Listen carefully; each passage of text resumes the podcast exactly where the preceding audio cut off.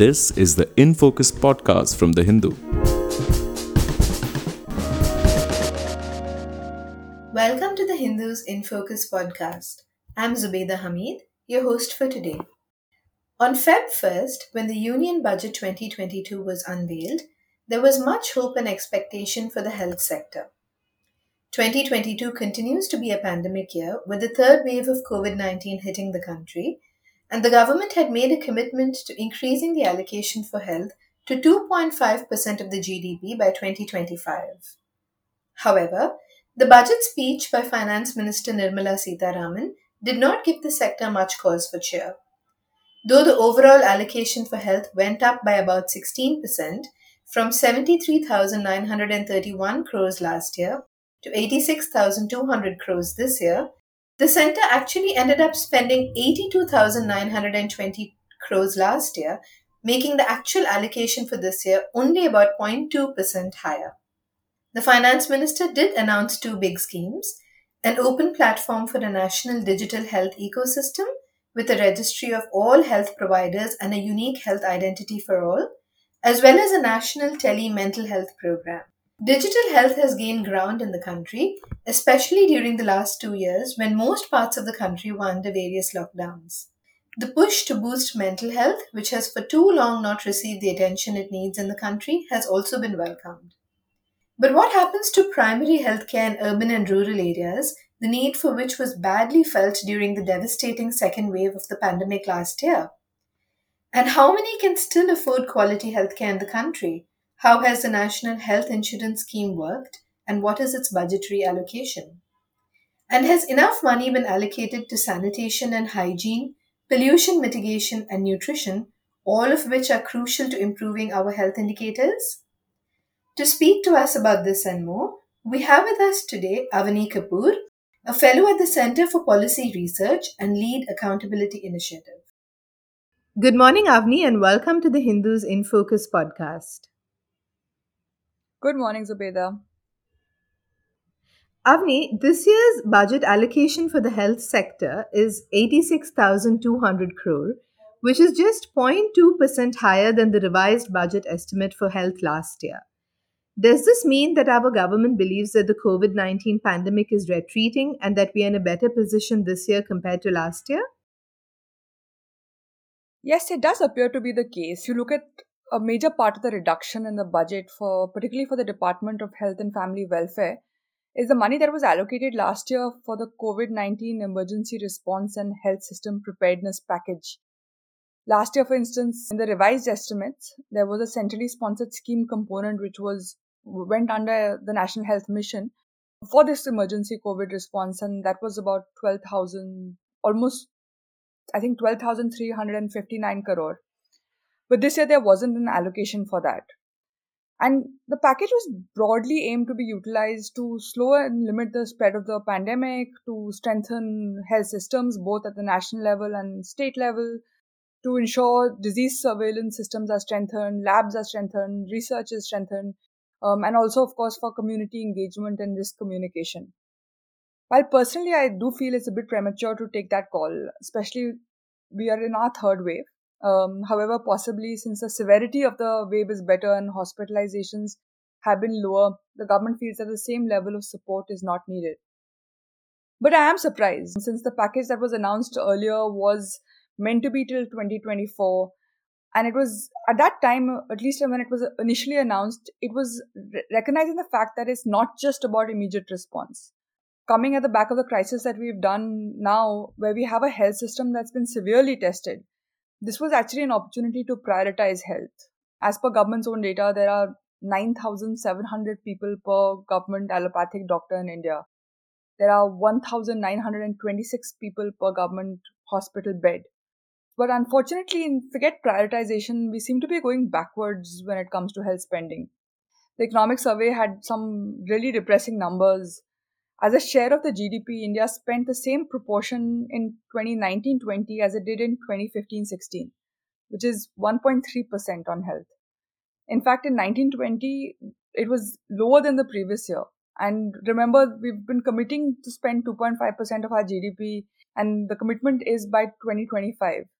In fact, in 2021 revised estimates, and this was the year that we did see a lot of more funding going for health, especially given the pandemic, the proportions, and this includes center and states, was 5.4% of total expenditure was spent on health. And again, same as 2017-18 levels. So to me, not only was it is it premature, I think that this was an opportunity to actually prioritize health, which has been uh, under prioritized for many years. But unfortunately, we don't see that in this year's budget. As you were telling us, Avni, last year we had a devastating second wave of COVID 19, and the need was felt for better, more accessible, and quality primary healthcare services across the country. This year, the budget has said that the Ayushman Bharat Health, Health Infrastructure Mission will see a substantial increase in allocation from 585 crore last year to 4,177 crore this year. But for the National Health Mission, there has only been a 7.4% increase in the allocation. How do you think this is going to play out? And um, do we need more allocation for primary healthcare? So, the way the budget was given this year, it's not possible to disaggregate where within the National Health Mission have seen increases or cuts. So, earlier, what we used to do when we used to look at the National Health Mission budget, it would allow us to look across the different components. So, whether it was reproductive or child health care, um, whether it was health system strengthening. But unfortunately, this year they've clubbed it but we did look at the trends, and again, they are worrying. So if you look at the 2021, which is the current fiscal year that we're in, um, the revised numbers for that, it's clear that for many of the components within the National Health Mission, allocations have actually stagnated or decreased. So, for example, allocations for the RCH Flexi Pool decreased by 9% um, from last year's revised estimates. So, that was 6,241 crore was spent to this year's revised estimates, uh, where it's around 5,600 crore. Similarly, allocations for communicable diseases have also fallen by 17%. Surprisingly, and this was what really surprised us, is that even for health system strengthening, exactly what you s- said that this was the, the need was for accessible, good quality primary healthcare as well, and health system strengthening has been an important part of NHM, but also particularly for COVID response even their allocations fell by 3%.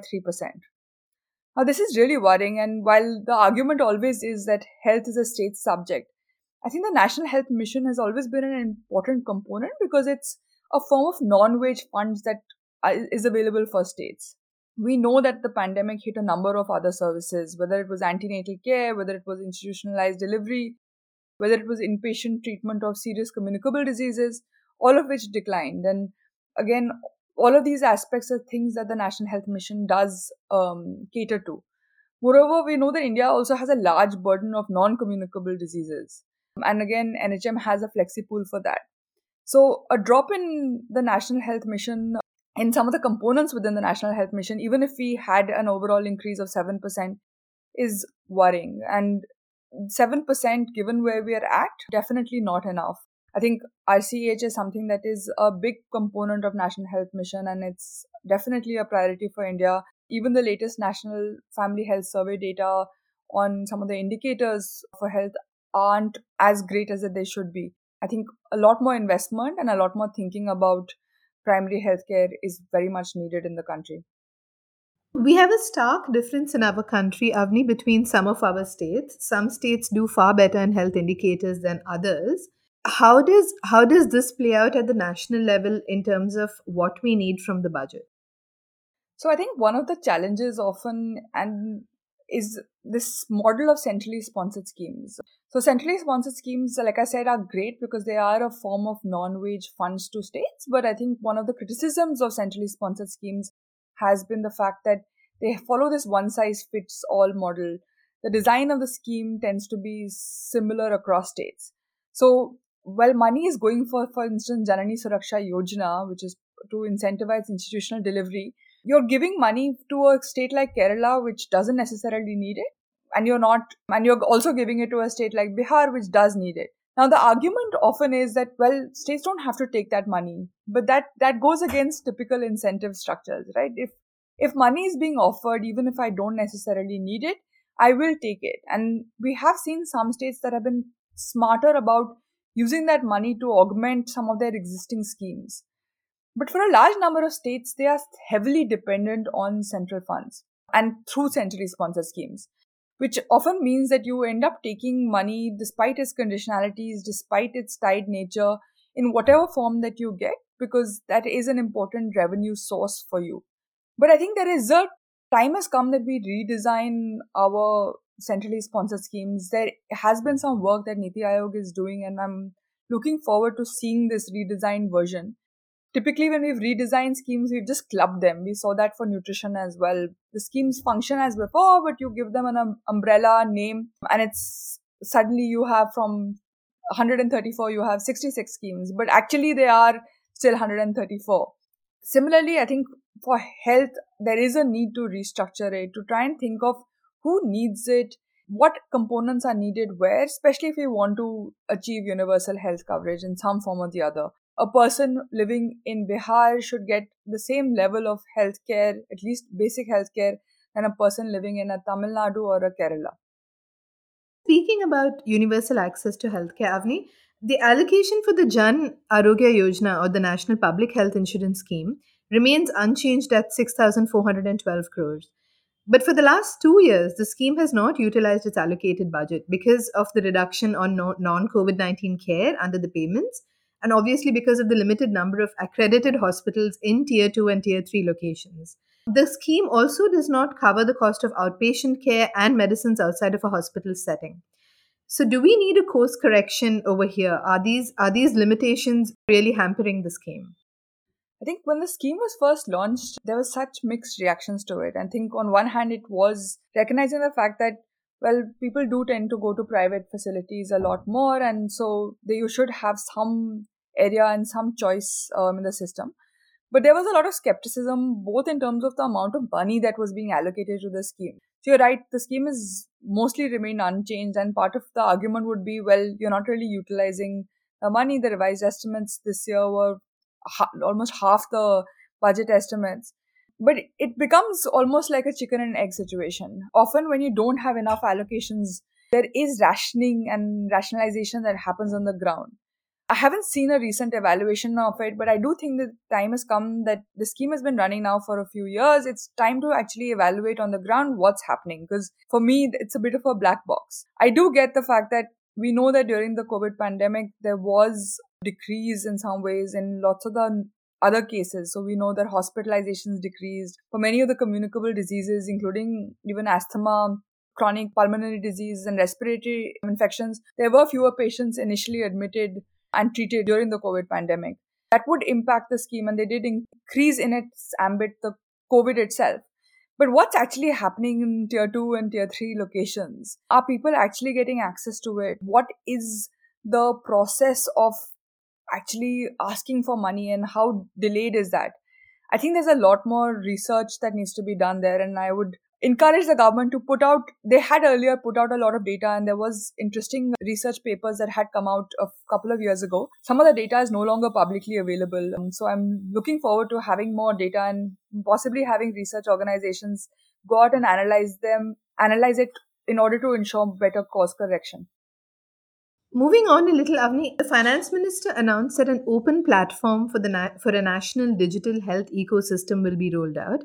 This will consist of digital registries of health providers and health facilities, a unique health identity for every individual citizen, and universal access to health facilities. Digital health, as we saw during the pandemic, is gaining momentum in the country, especially when we were all in lockdown situations.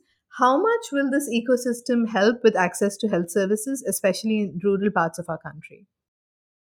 So, this digital health architecture is something that has been part of the design and they've been talking about it now for a few years. I was surprised, but this it was in keeping with this year's budget, which focused a lot on digital, because it's not something that is new. It's something that has been in the cards. They are working towards creating this registry. As you said, I'm skeptical for two reasons. I think one is, as you rightly said, in rural India, and we don't have an example from health exactly, but even just looking at the attempts to create digital education, it was it did have significant failures in rural areas. And it's understandable. You don't have necessarily electricity, you don't have the same kind of level of infrastructure. And there's also this big question of trust. In a different context, when we go out and do tele surveys, for example, it's hard to get the same level of information that you would get when you're actually physically face to face with someone. There's also, of course, strong privacy concerns. So I think that it, there is it's interesting that India wants to go down that route. I personally have some privacy concerns in terms of having this information in one place. At the same time, I do think that there is scope, especially in urban areas. And as you rightly said, in the COVID pandemic, this digital health ecosystem was definitely played an important part in our ability to quickly respond. I do think that in rural areas, we may need to look at more mobile medical units, for instance. I've personally seen them, and the ones that go and actually reach the last mile and physically go, that may be the first step uh, before we can actually have a digital health ecosystem for the entire country. Do you think the the idea of a unique health identity, a card of some sort, or at least a registry where all of your health records are kept in one place and is a useful idea in order so that citizens even if they move from one part of the country still have access to their health records my challenge is the privacy concerns. I think we've seen, even with a system like Aadhaar, it, it's had its pluses definitely, but we've also seen both in terms of when it's misused, but also when the inability to have that card or if that card doesn't work, you actually deny services. Or we've seen that in PDS, for instance, when Aadhaar authentication fails, that has led to denial of ration. With health it's even more scary right? Um so i i would be worried a little bit in terms of to what extent two, two, two immediate concerns. One is of course privacy how are we ensuring that that information is private it is very very personal information it is very very sensitive information um and it, that is not misused and at the same time I'm curious to know how it will work when you're trying to access healthcare. I hope that there is no such concept of denial of healthcare in the absence of the, that kind of health card. Avni, one of the other big announcements for the healthcare sector this year uh, by the finance minister was the launching of a national tele mental health program. Since mental health has long been neglected in our country, this was welcomed by experts, especially because the pandemic has caused immense distress. Is telecounseling a good step towards improving access to mental health services in our country? I was also really happy to hear the mental health mention, and I think in a 90 minute speech, and this was one of the shortest budget speeches, to actually focus on it was really important. And I think that I was really happy to hear that. I think that there is a question. So while telecounseling is definitely a good step, I'm curious to see, I, I couldn't really see a massive increase in budgets for it. And that, that was worrying. So that's number one that kind of concerned me. I do think that you do need to, often what happens is interesting announcements are made, but the funding doesn't really follow through and that kind of makes that announcement not have the same weight as it should. But I think Miss Kavita Rao was on a show with me and she had a really important point and she rightly pointed out that medicines for mental health are by far the most expensive. So while telecounseling is definitely a good step in improving access to mental health services, and we've seen that again during the pandemic, how in both in terms of how important mental mental health was and failure of having services could have such detrimental effects, but also how people could reach out through teleconsultations. But I think we need to think of it more comprehensively. So this is step one. But what are we going to be doing about ensuring that medicines for mental health reach the right person? They are not expensive, as expensive. The out of pocket expenditure then in health more generally tends to be high. So how do we ensure that we allowing saving lives by allowing access to information, sorry, access to medical care and medicines in a quick and timely manner. Avni, health and well-being are closely linked to social factors such as hygiene and sanitation at your home, to pollution levels inside your home and outside of your home, and access to nutrition as you were telling us earlier, the National Family Health Survey has pointed out that uh, several key indicators could be improved upon, and several key indicators have also gone down in, in well being and nutrition. How has the budget performed with regard to these factors, with regard to, to, to allocating for sanitation, for pollution, and for nutrition? So last year, I remember there was a lot of emphasis. Um, even the finance minister in her speech spoke about this 137% increase in health budget because she wanted to take that more holistic look at health, which included, as you said, sanitation, it included nutrition, it included the finance commission grants for water as well. And and while the while I was skeptical, not skeptical, while I disagreed with the 137% number um, because that kind that kind of focused that didn't really tell us how much was being spent specifically on the ministry. I was happy with the fact that you are looking at health, keeping in mind these other factors that are critical in how the country performs on health and nutrition indicators. But unfortunately, um, this after that speech last year, um, this year doesn't seem to be much of a focus on any of these other indicators. Air pollution found no real mention. We're just coming in the backs of a bad health crisis because of an air emergency, and yet air pollution found no mention. And in fact, the LPG scheme, which was one of the ways in which government was catering to pollution by providing LPG subsidies, in recent years, you can see budgets for it are massively falling. So after being the Ujjwala Yojana was such a important scheme for this government, but it hasn't received that much attention in recent years, and you can see that in the budgetary allocations as well. Nutrition at the same time has been a completely neglected uh, priority. Um, research done by us has found that forget the current allocations, which themselves are not really increasing to the level that they should be. In fact, the allocations for the Ministry of Women and Child Development is, have fallen. Even this Saksham, Anganwadi, and Poshan 2.0, the allocations are lower for this combined scheme than the sub sub schemes that were that it subsumed way back in 2020 21. And when we've been and again these schemes have even the ministry's own demand for many of these schemes, including for supplementary nutrition,